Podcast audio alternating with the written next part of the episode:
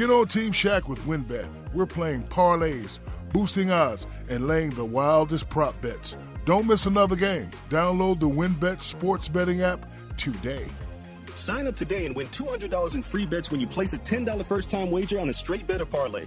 That's $200 that you can use for all the upcoming basketball action, including the men's basketball tournament. If you bet at least $500 during the first and second round of the tournament, you can get a trip to the five star rated Wynn Las Vegas. Offer subject to change, terms and conditions at wynnbet.com. Must be 21 or older and present in a state where playthrough WynnBET is available. If you or someone you know has a gambling problem, call 1 800 522 4700.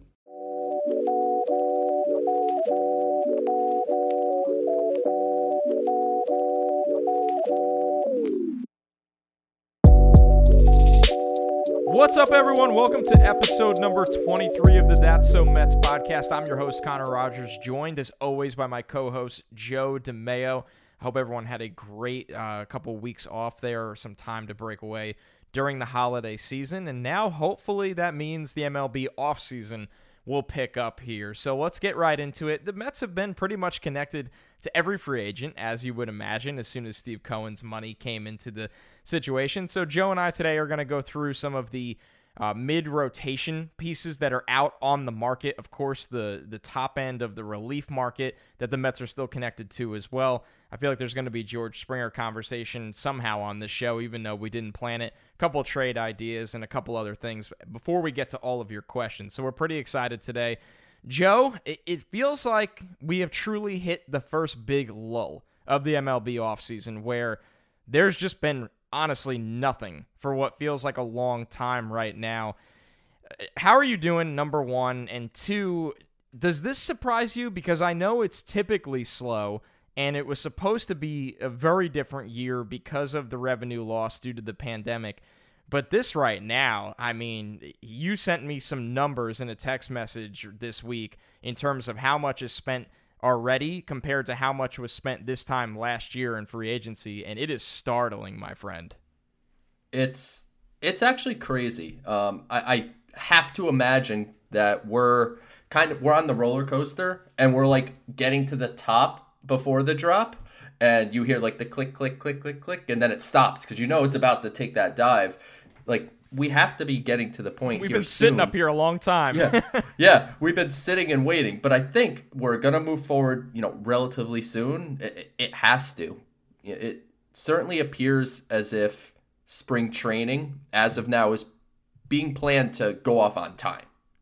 And if that's if that actually ends up transpiring, then you're looking at a month and a half to sign 200 and something free agents that are out there across the game. So this ha- has to move at some point. But to, to your point that you mentioned about those numbers, uh, just to throw it out here, it's it's from Jeff Passan at ESPN. So I didn't I didn't take the time. I wouldn't take the time to do this kind of research to be honest. But so far, there's been 208 million dollars spent on free agents, and he did not include Gausman and Stroman, who accepted the qualifying offer. So this is just free agent money. This time last year, there was 1.95 billion spent. So obviously a gargantuan difference. And a funny one that he noted in it is that James McCann makes up 20% of the league spending on free agency so far this winter. James McCann just got a four year, $40 million deal, which, you know, some thought maybe a little high, but all in all, like a pretty run of the mill contract. $10 million a year isn't you know outrageous in baseball nowadays.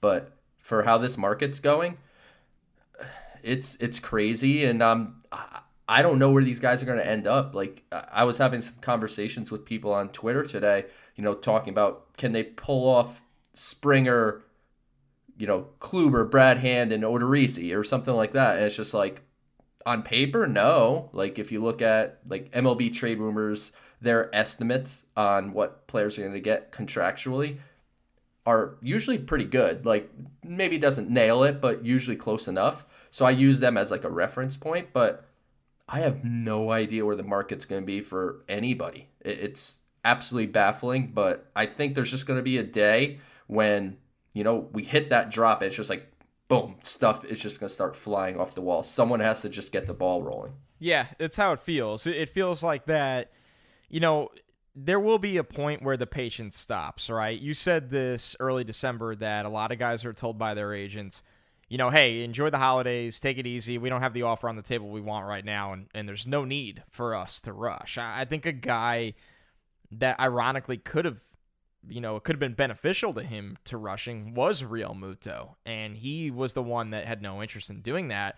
And, and now a big piece that affects his market in McCann is off the table, and you you really have heard nothing around Realmuto. You know, the, the, of course you hear the nonsense. Oh, the Phillies want him back, but the Phillies might not have any money. And then you hear, you know, the Blue Jays are in on everyone, and uh, maybe the Astros, but really nothing. So, and on the flip side, even guys that are stars, mega stars at the top of this market that are not Realmuto, like Springer. You're just not hearing a lot of teams. You're hearing the Mets, and then of course the Mets fans were given a bit of a scare when you hear the report come out, and I believe it was from Jim Duquette, that the Blue Jays have made an offer to Springer. But then the follow up to the report was, well, it's nowhere near 150 million, and it's like, well, if it's nowhere near 150 million, I mean, do we think George Springer is just taking this four-year, hundred million dollar deal? No, and not right now. I mean, things would have to go significantly wrong if that's the way way it goes. So you're sitting here looking at it and going, you know, the money's just not there for the stars where they feel like they should pounce on it. And, and that's why you look at a guy like Trevor May, who's not a star, but who's a very good middle tier reliever. And when you can get that, you know, almost $15 million total, he's like, all right, well, it's probably not going to get better than this. Let's just go and get our money now. It's just different at the top of this market. We've heard for a very long time how far apart LeMahieu, LeMahieu and the Yankees have been. So there's been really no movement there. And then obviously Bauer, we've heard crazy things, maybe $35 million per year over a five to six year deal. That annual average seems wrong. That term for a pitcher wouldn't really surprise anyone, but I don't know. That's a big investment. I mean, the investment in Gerrit Cole last year made sense, but are you going to be giving an investment anywhere close like that to Trevor Bauer? Nobody really thinks that's happening. So now you just have everyone sitting here and going, well, everyone's a little bit off, right? And I think for the people that are tweeting at Steve Cohen getting impatient, which is absurd, and he's he responded to a couple of them. This is a smart guy. This is a guy that the reason he owns the Mets is because he knows money and he didn't come for money. He he made all of his money by busting his ass and and understanding money and, and you know a couple of things in between along the way. But the bottom line is the man knows money and he's not going to sit there and go, "Well, just offer George Springer 175 million right now. Let's get this done so everybody on Twitter can relax." That's not how this is going to go. Uh, unless Springer wants nothing to do with the Mets, which there's been no indications that that is the case. His agents, when they get a good offer from anyone else, are going to call the Mets and say, "Hey, can you do better than this?" And the Mets are going to say, "Yes, we can. Here's what we got." and then they're going to go back to the other teams and say, "Hey, can you do better than this?" And that's how it's going to go until everybody stops and goes, "I can't match that," and somebody wins. And ultimately, this is just a gut feeling. I don't think the Mets are going to be outbid. So everyone needs to relax. And getting away from the top of this free agent market is something very interesting, and that is the pitching market that excludes Bauer, the middle tier pitching market, where it's no secret the Mets need to make a move. And we've talked about it on the show a long time. You mentioned a guy like Odorizzi. We've talked about Tanaka before. Eh, you know, Sugano is an interesting one that it appears it seems like the Mets are out and it seems like most MLB teams are are kind of fading. He might actually go back to Japan, which is shocking and we'll get into that in a bit, but the overall sense here is that we know the Mets need to add at least one starting arm. The market has not moved at all. No one is really signing from this market over the last month. And then you also have guys that the Mets are sending people to to go see them work out because they're coming off significant injury, like a Paxton and like a Kluber that we just found out. So, Joe, where do you think this market goes what is what is your take from the Sugano situation? Because I think it was a little surprising when we found out, you know, hey, the Mets are out. They're not even one of the final two teams really in this, and we know this is a situation that they have to address. We just don't know who. When I realized they were out on Sugano, I was kind of, I'm kind of a patient guy by nature, so I was just like, well, oh well. I mean, I guess I understand they don't really have the scouting presence in Asia at, at this moment, but I know that Diamondbacks do have a better scouting presence in Asia. So I had a thought that maybe Jared Porter had, you know, a very strong opinion about him, and certainly the Mets were linked to him. But it seems like they're out. It seems like other teams don't want to hit his price, and the Yomiuri Giants back in Japan, the team he came from, offered him a four-year deal with an opt-out each year.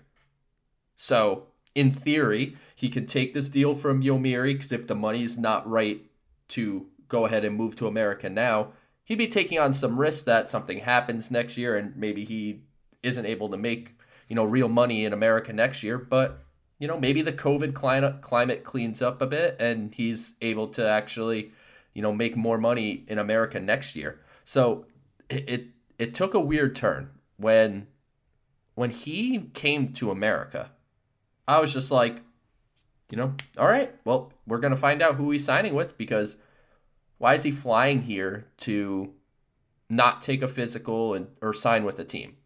And Jeff Passan said in that same article where he talked about all the you know money spent that Sugano may be going back and takes me by complete surprise. Takes a big mid rotation arm off the market and the Mets could survive without him. Like it would have been cool to have him. I like I think he would have fit exactly what the Mets need, and also it'd be nice to you know stake claim that the Mets are going to be factors in Asia and you know other countries going forward. But with him off the market, I say, all right, well, who's next on the list? And now we're we got some other questions. Uh, Andy Martino uh, just reported that the Mets haven't really talked to Odorizzi in like a month. And Mark Feinsand says that the Red Sox are heavy on Odorizzi. So, all right, are the Mets not in on Odorizzi? Masahiro Tanaka, he's disputed this, but usually when there's smoke, there's fire. And there's a report that he was either going back to the Yankees or going back to Japan. He said that's not true, but it could be. So if they're out on both those guys, where are they going to turn? So if Sugano goes back to Japan, Tanaka goes back to the Yankees, it seems unlikely, or but or goes back to Japan too, and Carl Odorizzi goes to the Red Sox just because that's kind of the most recent buzz. What are the Mets going to do? They need a reliable mid rotation starter. Corey Kluber sounds nice. James Paxton sounds nice. But to me, those are the guys you sign if you're going two starters and you go, all right, we got our call it mid rotation innings eater type. Now we can take a flyer that James Paxton's healthy, and if he's healthy, he's better than Steven Matz, obviously. And then you have a better rotation for a year, or a Corey Kluber kind of same scenario. So I'm not concerned yet, but you know, I'm I'm starting to feel like a little alarmed that it's like, all right, we we kind of in a sense banked on Odorizzi. Like maybe that's not the best word to use, but it almost felt like, well, if they don't land this guy, they could just turn and grab Odorizzi. And maybe they still do, but it seems like there could potentially be momentum towards him in the Red Sox. And if that's the case, I'm not sure. I mean, can they pull off a Sonny Gray trade? Like I, I mentioned that here as something I'm very, very much in favor of them doing. But what's the cost of him in trade? Like I know that the Reds want to shed money, but at two years, twenty million, is Sonny Gray the guy that you trade for? You know, a Alexander Ramirez, just like you know, a guy that was recently signed as an international free agent, which isn't you know much value in the trade market. I don't know. Like he might actually cost something. So the Mets are Mets. I, I I'm gonna choose to believe that Sandy Alderson and Jared Porter are prepared and they have their plan in place, and we just don't know what it is. But I do a podcast. I got to know what the plan is. I have to talk about it. That's what we do. that's right. I mean, that's the thing here is that we know they need a starting pitcher. And every Mets fan watched last year. The Mets did not have problems scoring runs. And the Mets did not lose players that were driving in and scoring runs. It's it's that team is coming back. I mean, that's what you should be excited about, right? Like those guys, Michael Conforto, Dominic Smith, Jeff McNeil, Pete Alonso. Like th- they're all coming back. And the guy that was a disaster in the lineup in Wilson Ramos is gone. And we, we think James McCann is going to be better. So you're sitting here and going, well, what we know what the problem is. Now, I'll say this, Joe, the and I know you'll agree. The only thing that scares me, the only thing that scares me, and I'm not in panic mode yet. I think they're going to get a starter that's reliable. I think they're obviously they're probably a little relieved once Stroman took the qualifying offer that they can focus their priorities and top of their attention other places and then come back to pitching, right? If you don't have Stroman back, you go, okay, well, we better act fast because we're in trouble right now. You get Stroman back, you go, okay, we know we need another one, but we're going to go after Springer and some other priorities like the bullpen and catcher right now. The only thing that scares me, Joe, because I don't know the answer, is that I hope they are not banking on Seth Lugo, the starter. That's the one thing that and this this segues actually really well to something we want to talk about is the Mets are tied to every big reliever in this market. We don't think Liam Hendriks is one that'll happen, but now they're tied to Brad. They're being attached to Brad Hand. They're you know there's a connection there. After they already gave Trevor May a decent deal, and Edwin Diaz was good last year, and Seth Lugo's really really good. So you would think that hey, you know, with this bullpen it's not bad. It's, it'd be a little. It's not great, but you don't always go out and buy a bullpen. But it's not bad. Where oh, they're gonna go. You know, are they gonna go out and sign Hand? Who they Sandy Alderson said, hey, different situation. We might have we might have got him on waivers if if we were around here for 10, one year, ten million dollar deal. So. Uh, Joe, the only th- I'll say it again. The only thing that I just don't want them to do is go. You know what?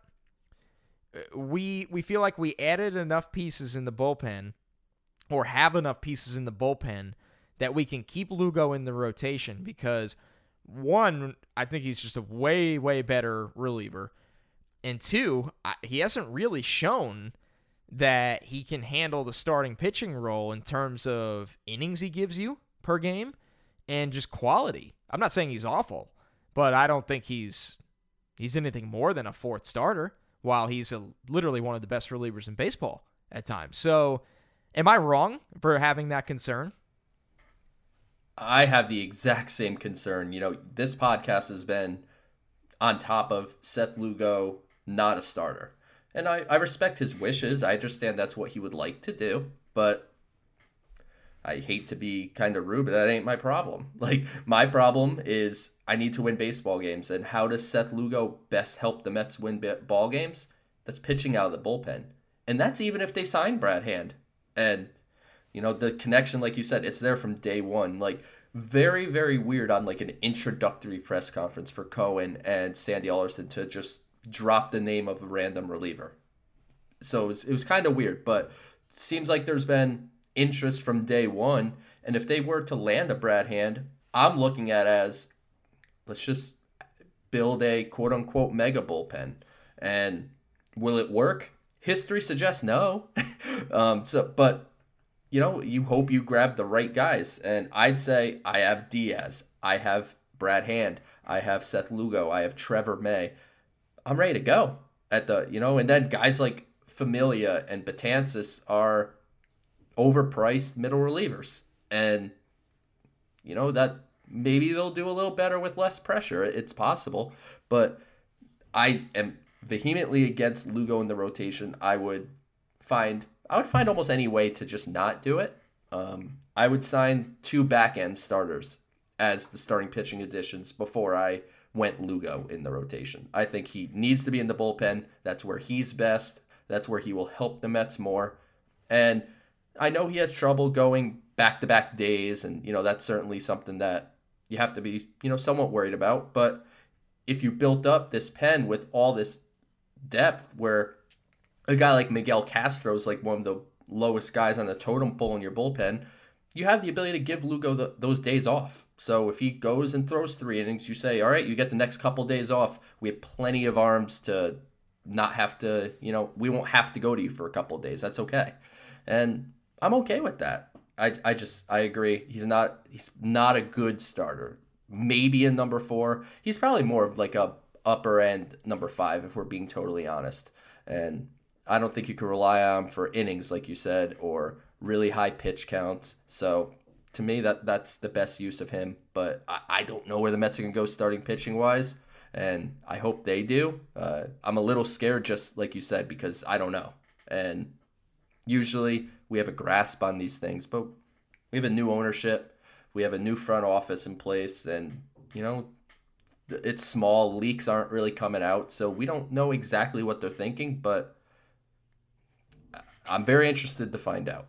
Without a doubt. I think when you look at it, I think it's going to surprise us, is what at this point, because all the options you and I have discussed for months right now just don't have any traction. There's no movement, right? I mean, we we were kind of on top of, hey, we think they might get Sugano.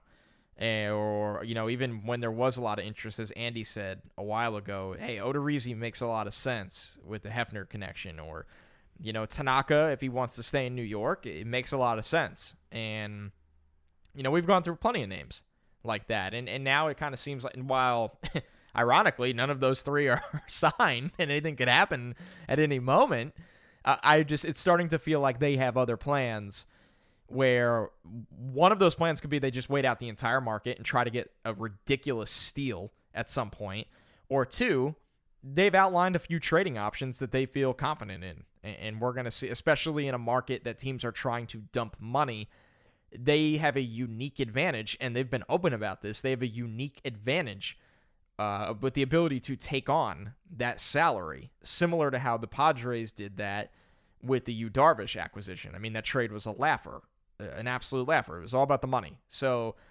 we're to get to your guys' questions early today because we actually have some lengthy ones that are to take some time to discuss. And we really appreciate how much, uh, you know, you guys have been sending in. They've been awesome.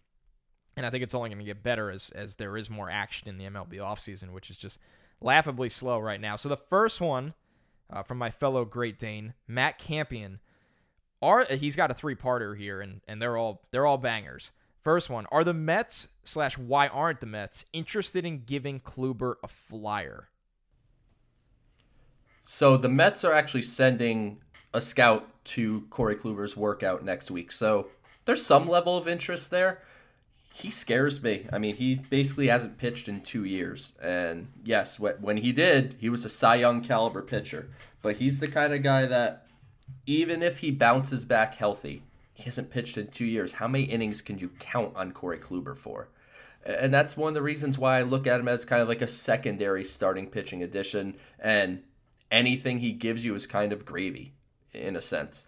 Um, so I think there's some level of interest, just like there you know is in James Paxton, where the Mets sent the scout to his workout. I think they're monitoring that kind of upside, high upside, low floor market a bit too on the on the starting pitching side. So I think Kluber can be in play. Uh, I know he's been linked to the Red Sox. He's from Massachusetts, so there's some connection there, and they certainly need starting pitching. So I think it's possible, but we, we don't know their level of interest. We just know that they're sending a scout to see him. Yeah, I think when you look at him, I'm intrigued by Paxton, honestly. Now, We've talked about him in length on the show, the velocity issues and, and wanting to see that. And there's been reports that at his workout, he the velocity has been up. You know, Kluber, I think, while was a more dominant pitcher than Paxton at times, it seems like a bigger hill to climb for him to be back in terms of what he can give you this year. Now, who knows? Guy could be the comeback player of the year. I mean, he, we know he's that talented and he's not ancient.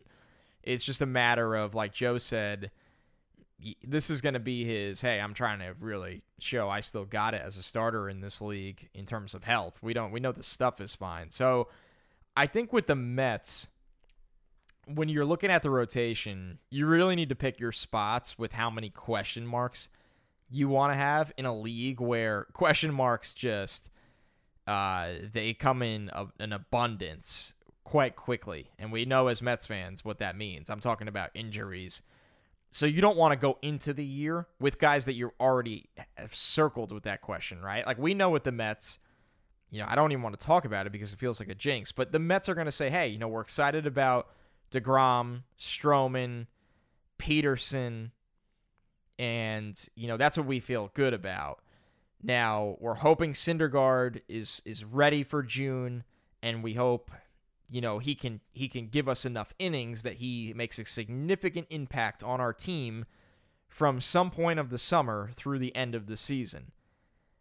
And then you look at it and you you go, okay, that's a that's a question mark alone because he's returning from injury. We haven't seen Noah Syndergaard in a while, and we don't know how much he'll be able to give, or how he'll look, or how long it'll take to get his feet under him. Steven Matz, he's barely a question mark. He's he was that bad, but he still goes into the. They're paying him enough money where you're sitting there going, okay, we don't really know what we're going to get from Steven Matz this year, but we hope he can be get back to form and at least be a fifth starter for us on his on his best days. Do you really want to just add Kluber into the? I don't know. Like it's you add Kluber into the mix and you're going, all right, well, we don't know what we're going to get from Corey Kluber this year. So then you got three guys in the rotation. And I'm not saying they're written in ink in the rotation, but you need you need production from at least one of the three. That's scary. And I think the Mets are thinking the same thing. Now they haven't been active enough to go get a sure thing. So on the flip side, you can counter argue with that. So the second part of this question, which the answer could actually uh, tie into the pitching and getting a sure thing. Matt says, "What the hell is Plan B if we don't get Springer?" So uh, that's the thing that we don't really discuss, right? It's not I, Bauer for me. I'll say that right now. I 100% agree. To me, I wouldn't pivot to Bauer even if we lost out on Springer. But it, like I said, it's something that we we don't talk about. We kind of just assume that Springer is going to be a Met in a sense. Like we understand and, and we we definitely point out that Toronto is a legitimate competitor in this, but we we both believe that George Springer will end up with the Mets, and I I certainly still believe that. But with that said, there's a chance that Toronto is more aggressive than the Mets are. Even though Steve Cohen has $14 billion, the guy that he hired to run baseball is a very measured person in Sandy Alderson. I picture Sandy Alderson setting a price as to what he'll pay for George Springer, and if it exceeds that, he will pivot on to something else. What is that something else, obviously, is the question here. Is it a turn towards a trade for Francisco Lindor? Is it turning towards, you know, taking a salary dump on Nolan Arenado? Uh, to me, this Mets offseason, I will not accept an offseason I mean, not that I have a choice, but like as a fan, like I won't feel good about an offseason if they don't land a star slash impact player. And I, I'm not usually that way where like stars mean that much to me, but like if they're just gonna do like let's call it a juiced up Wilpon offseason where it's just like a bunch of you know a few guys at seven to ten million dollars a year instead of like a big fish, like I think that's just not much different and I'm looking for them to make a statement, and I, and I I do think it will be Springer, but if it's not, for me, it's turning to the trade market and finding a Lindor or Arenado deal that makes sense, and in center field, sign Jackie Bradley Jr. and go defense, or maybe there's a real buy low on a Kevin Kiermaier if you really want to punt offense and get elite elite defense. Kevin Kiermaier could be your guy. Uh, they need to do something in center. You can't have Brandon Nimmo as your center fielder going into the season. So if it's not Springer, then a Jackie Bradley or Kevin Kiermaier type guy would probably be near the top of my list for center at least. Yeah, I'm with you there. I think you look at it, I, I would go pretty hard after Jackie Bradley because he feels so good about his speed and defense in center and then you you're kind of doing now the DH thing. I cannot believe this is still going on that you, teams don't know. I mean, this is ridiculous. I mean, what are they doing? Why can't baseball ever just function like other leagues? And how are you operating in this deep into an off season? And you imagine like legitimately imagine football, and it's like, yeah, uh, we don't know. Um, you know, if we're going to use running backs, if we're going to allow running people to carry the ball this year. I'm not saying it's on that level. I'm just saying that it's like you're literally talking about a position, a roster space in baseball that nobody knows. And a lot of people are assuming it's going to get done.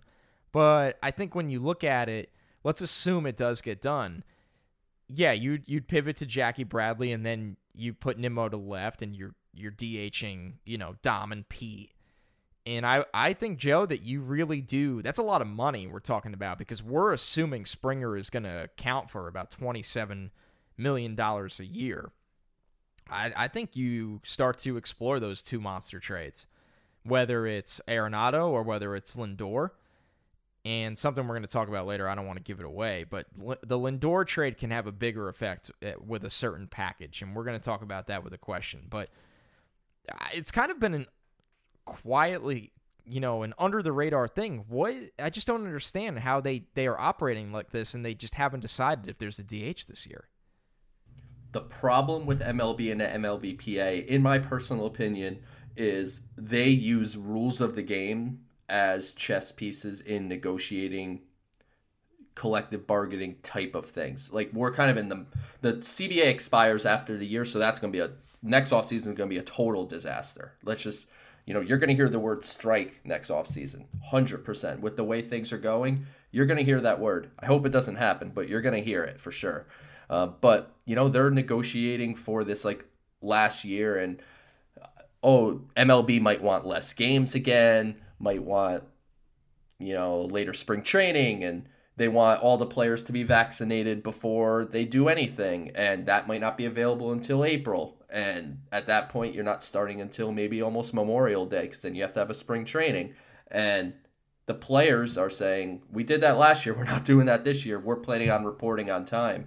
And the the union and the league are just not on the same wavelength on anything. And they're kind of both children that are like, well, if you don't do what we want, you can't have the DH. Or if you don't if you don't do if you don't do what we want, uh, you're gonna have a runner on second in the tenth inning. Like they're using these things as like chess pieces, and it's honestly just straight up pathetic. And it's an embarrassment to Major League Baseball. It's an embarrassment to the Players Association, and it's an embarrassment to the fans of the game. That you know this is America's pastime, and it's just seemingly getting worse and worse, and football is past it. Let's be totally transparent. Like you could still call baseball America's pastime because I guess technically it is. It's like calling the Cowboys America's team. They'll always be America's team, but they're not the best team anymore. So like it it doesn't like totally correlate. Yeah, it's just an embarrassment and you know, you have to imagine by time around spring training they'll have a decision, but who the hell knows what they're doing at this point? It, it really is strange just to hear nothing of it. I know when guys like Passan, you know, get asked about it, they feel optimistic it'll get done. But man, it's just it's really tough. It and especially I talk about it from a Mets lens, you know, and I you know might be hyperbole the way I talk about it, but if you're a guy like Ozuna or Nelson Cruz out there, you're like, man, this this is a big deal for for my livelihood, for my ability to go out and get paid what I what I think I can get paid if if that job market doesn't exist in the National League. So it's I don't know, like you said, it is an embarrassment and it's it's something to keep an eye on not because of now, but because of next offseason. And the last part of Matt's question is it slightly concerning how much Uncle Stevie is online? Could this be a problem in the future? Uh, I, am not really that bothered by him because I think he's such a smart guy that his responses are always on point.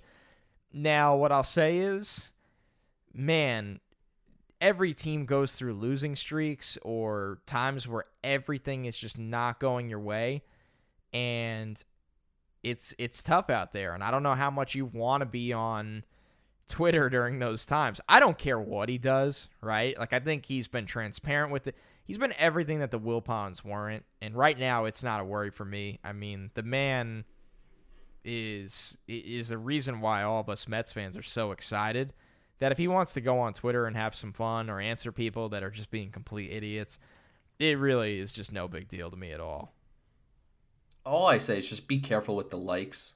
He's an older guy. Yes. Just just be careful with the likes, but like give me a break, people. Like we started this podcast and I didn't know a single person in the world that wasn't begging for Steve Cohen to own this team. I don't know a single fan that wasn't outraged that the deal didn't work out the first time, and then outraged at every pro A Rod and J Lo story that came out, or any anti Steve Cohen story. Like they had this guy's back to and through, and he's owned the team for two months, and it seems like a bunch of the fan base has already turned on him, and it's ridiculous. Like, I I appreciate that he has thick skin. Like, that's what's good about him is he's been through he's been through the rigor a bit in his career. So like guys busting his chops about signing free agents and stuff like that is probably like getting poked by a pin. Like means nothing to him. So I think he has thick skin and can handle it, but we have to be better as fans. Like he's online, yes. He's on Twitter. He's having fun. He's being transparent, like you said, which is all you can ask for. But do do we need to kill the guy about everything? Like I understand what you want. You want players. He wants players too. He even said it. He's like, someone will take our money. At some point, it's gonna happen. It's just you have to find a deal that works. And yeah, I don't I don't envision it being a problem uh, unless he has some unfortunate likes. I think he'll be fine. Otherwise, I think he'll be able to handle himself with all the trolls and all that stuff. All right, the next one from Rembo. How does the NL East currently rank? He says, No one really scares me besides Atlanta.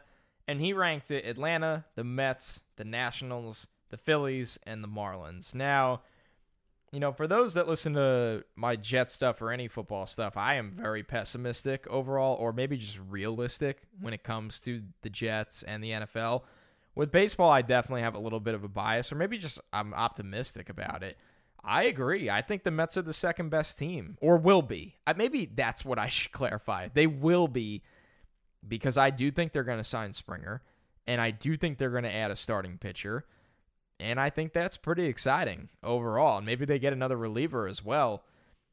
You know, when you look at the Phillies, it, a lot has gone wrong there as much as they have really gone all out to win. The Nationals, I mean, you won a World Series. It's always going to be tough to you know, not have your losses after that, whether it was Rendon and a lot of other things. Although Soto is one of the best young players in the game, but you you know you're going to get a little older at starting pitching. It's close in my opinion with the Mets and the Nats. The Marlins, you know, they were they had a spark last year and they have young talent. But with the Mar, I just will never buy into a Marlins team, and it's not the players' fault.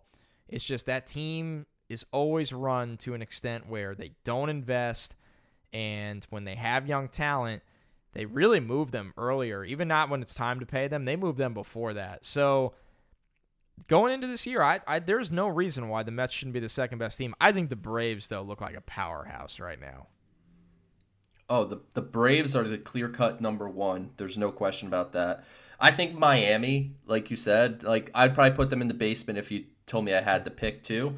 But with all the young talent they have, they could finish as high as second. Like it wouldn't blow my mind. They have enough talent where they could do that. And it's just, you know, it's a matter of are we talking right this very second? Because right this very second, the Mets are not better than the Nationals. I agree. I, mean, they have, I think they, they will be, though, in the end. I I think if if they make the moves that I have some hopes that they will, then I would put the Mets as the second best team in the division. But even if the Mets make the moves that they do, I still think Washington's going to be neck and neck with the Mets. I mean, as long as Scherzer, Strasburg, and Corbin are healthy, that's that's a even if it's you know one year older, that's a heck of a one, two, three punch. And the Mets have a one, maybe two punch. So Washington's going to be right there too. But there's no reason why the Mets can't be the second best team in this division. They just have to you know, pull in the right guys. They need to grab a George Springer, a Nolan Arenado. They need to make sure they not only sign a reliable starting pitcher, but that they have sufficient starting pitching depth because there's going to be injuries. Injuries. There's going to be things that come up where you need multiple starters, and you know, based off the 60 game season, a thing that we don't really talk about is is everyone just going to be full bore? in 2021? Like, are you just pushing every starter to 200 innings that used to, where they had essentially most of a year off? I'm sure in some cases, yes. In some ca- cases, maybe no. So there might be some innings restrictions on some people, just like Marcus Stroman, for instance. He's on a one year deal, so the Mets might not care and might just push him as, as hard as they could. But like when it comes to like taking care of the player, Marcus Stroman you might as well have pretended he had Tommy John surgery because he didn't pitch all year. and that that's a factor. You have to have bodies that are ready to take starts and bodies that have a chance to give you quality starts. So adding a lot of depth will be important. And yeah, but the Mets have a chance to be second, and we haven't really talked about the other teams. Uh, Philly, their bullpen's a disaster. Uh, they have a couple good starters. If they bring back JT Realmuto, that'll be a, a pretty big play for them. If they're unable to bring Realmuto back, they're going to take a big dive down. So Philly, I don't feel good about. I feel good about the top three being some combination of Atlanta, Mets, and Washington. Yeah, that's that adds up. And like you said, Miami could always surprise you, but it's it really is going to depend on the rest of the moves that we see, and it's going to be really interesting. So, the final question for today's episode uh, from New York Dogs: What kind of package could the Mets offer for Carrasco plus Lindor from Cleveland? Do the Mets even have the prospects to pull that off? Well, it depends how desperate they are to move the money and and really how many teams are actually in on this. Cuz that's a factor too. I mean, if if there's a a four or five team market for this, then they have some negotiating power. But like I feel like what you Darvish would within the Cubs trade him, I think the Padres were just the only team willing to do it. So they just had to take what the Padres were willing to give. But I'm gonna pretend that one year, 20 million of Lindor, and Carlos Carrasco's on a reasonable deal. I don't have it up. I think it's like 12 million a year for two or three years, something like that. So like super reasonable starting pitching, buddy. Maybe you could grab that really quick and uh, and let me know if I'm wrong. I'm but all I'm over it. Pretty sure. I'm pretty sure it's that range. If that's the case, that's a good value for a starting pitcher. But you're taking 30 something million dollars a year off their hands. You know, that that could impact the return, but one would imagine you'd have to head the deal with someone like a Brandon Nimmo, who we've discussed.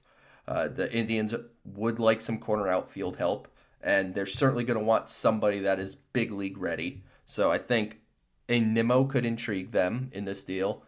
And then you turn to your prospect base, and I maybe I'll be proven wrong, but I don't think Francisco Lindor, even in this financial climate, is getting dealt away without some kind of quality prospect going back. The Mets don't really have a premium prospect, and hurts to say, but at this point they don't. They have guys that could be in a year or two, but you know, maybe a guy like a Ronny Mauricio. Like you're gonna have to give a top 100 type prospect, and you know, Mauricio is arguably the top guy in the system. I personally have him third, but he's ranked inside the top 100 anywhere you look. So I think someone like him, and then you know might, maybe a couple lower level prospects after that. So I think they could pull it off if they really want to, but that market is just I have no idea what that market looks like right now.